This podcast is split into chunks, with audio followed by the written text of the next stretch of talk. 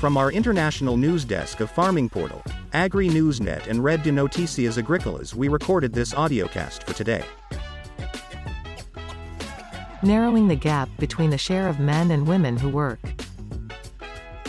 Narrowing the gap between the share of men and women who work is one of the very important reforms policymakers can make to revive economies amid the weakest medium-term growth outlook in more than three decades.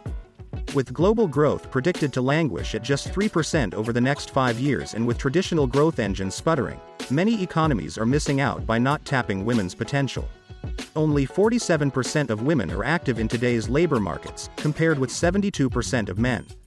The average global gap has fallen by only one percentage point annually over the past three decades and remains unacceptably wide.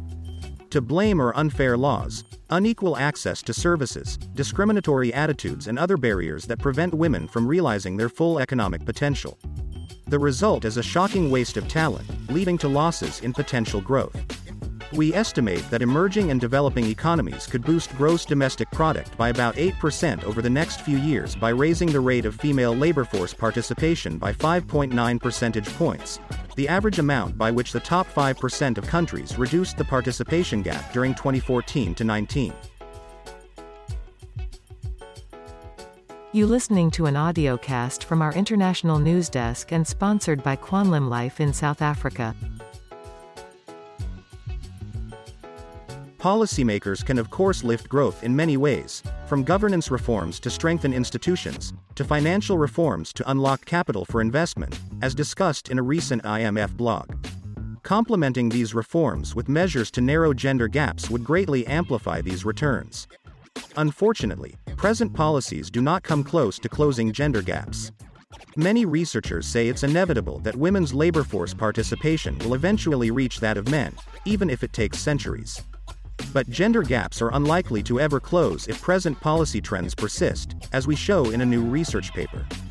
Our analysis of three decades of data shows that countries have made progress increasing women's participation, but economies of all income levels experienced several setbacks, a result of shocks, crises, and policy reversals.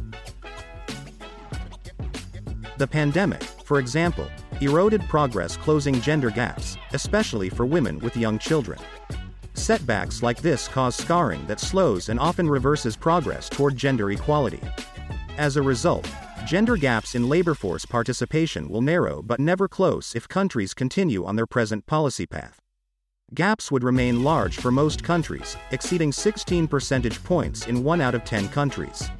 Countries must step up efforts to break down barriers to women's participation in the labor market, such as limited access to education, health, assets, finance, land, legal rights, and care services. They should systematically take account of how macroeconomic, structural, and financial policy packages impact women. The IMF's gender strategy aims to assist member countries in these efforts. This was a audiocast from the international news desk of CRA Media International in Dusseldorf, Germany.